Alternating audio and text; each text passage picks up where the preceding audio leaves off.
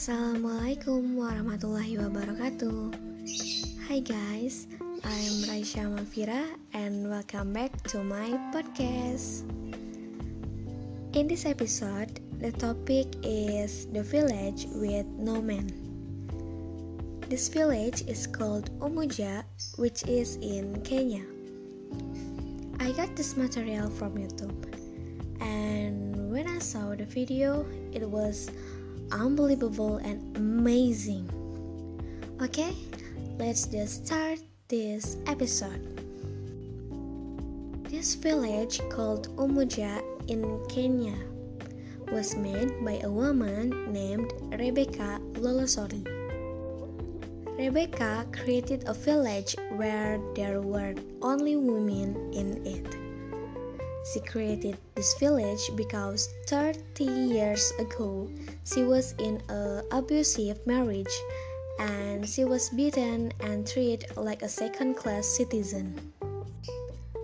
When she looked around, she realized that she wasn't the only person in that situation. She was not alone. Because it's normal for women to be beaten and raped.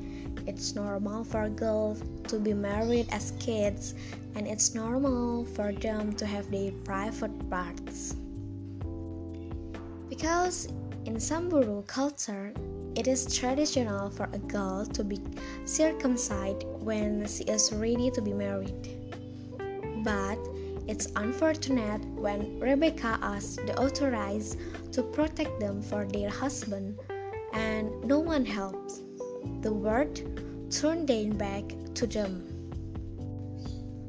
For that reason, she and fourteen other women in the group decided to create their own word.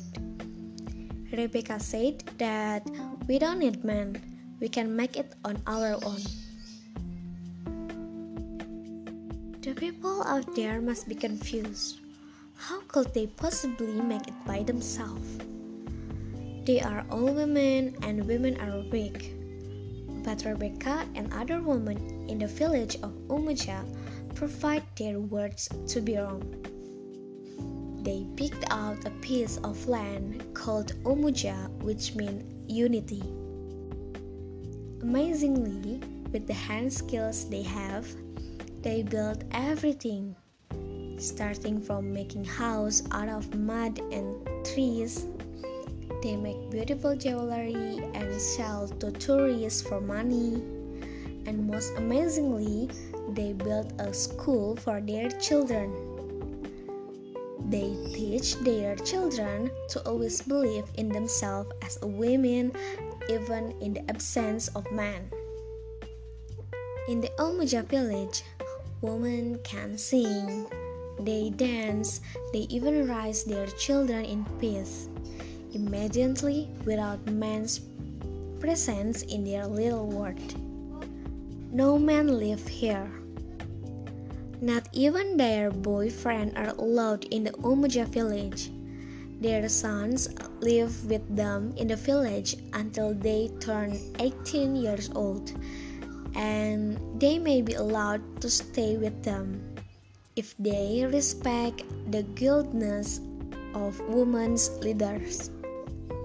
At first, the men felt so jealous. So, they set up their own village nearby to block tourists from coming to Umoja. But Rebecca is no match for the equal. The women in Umoja are very strong. They raise money to buy off the entire men's village. Now, Umoja is a hundred women strong, and each every one of them is a success story. This is what will happen when women have made change. They will be strong, they can build societies, they can lead, they can be successful in their own way. They can build business that make money, and they can even educate their children well.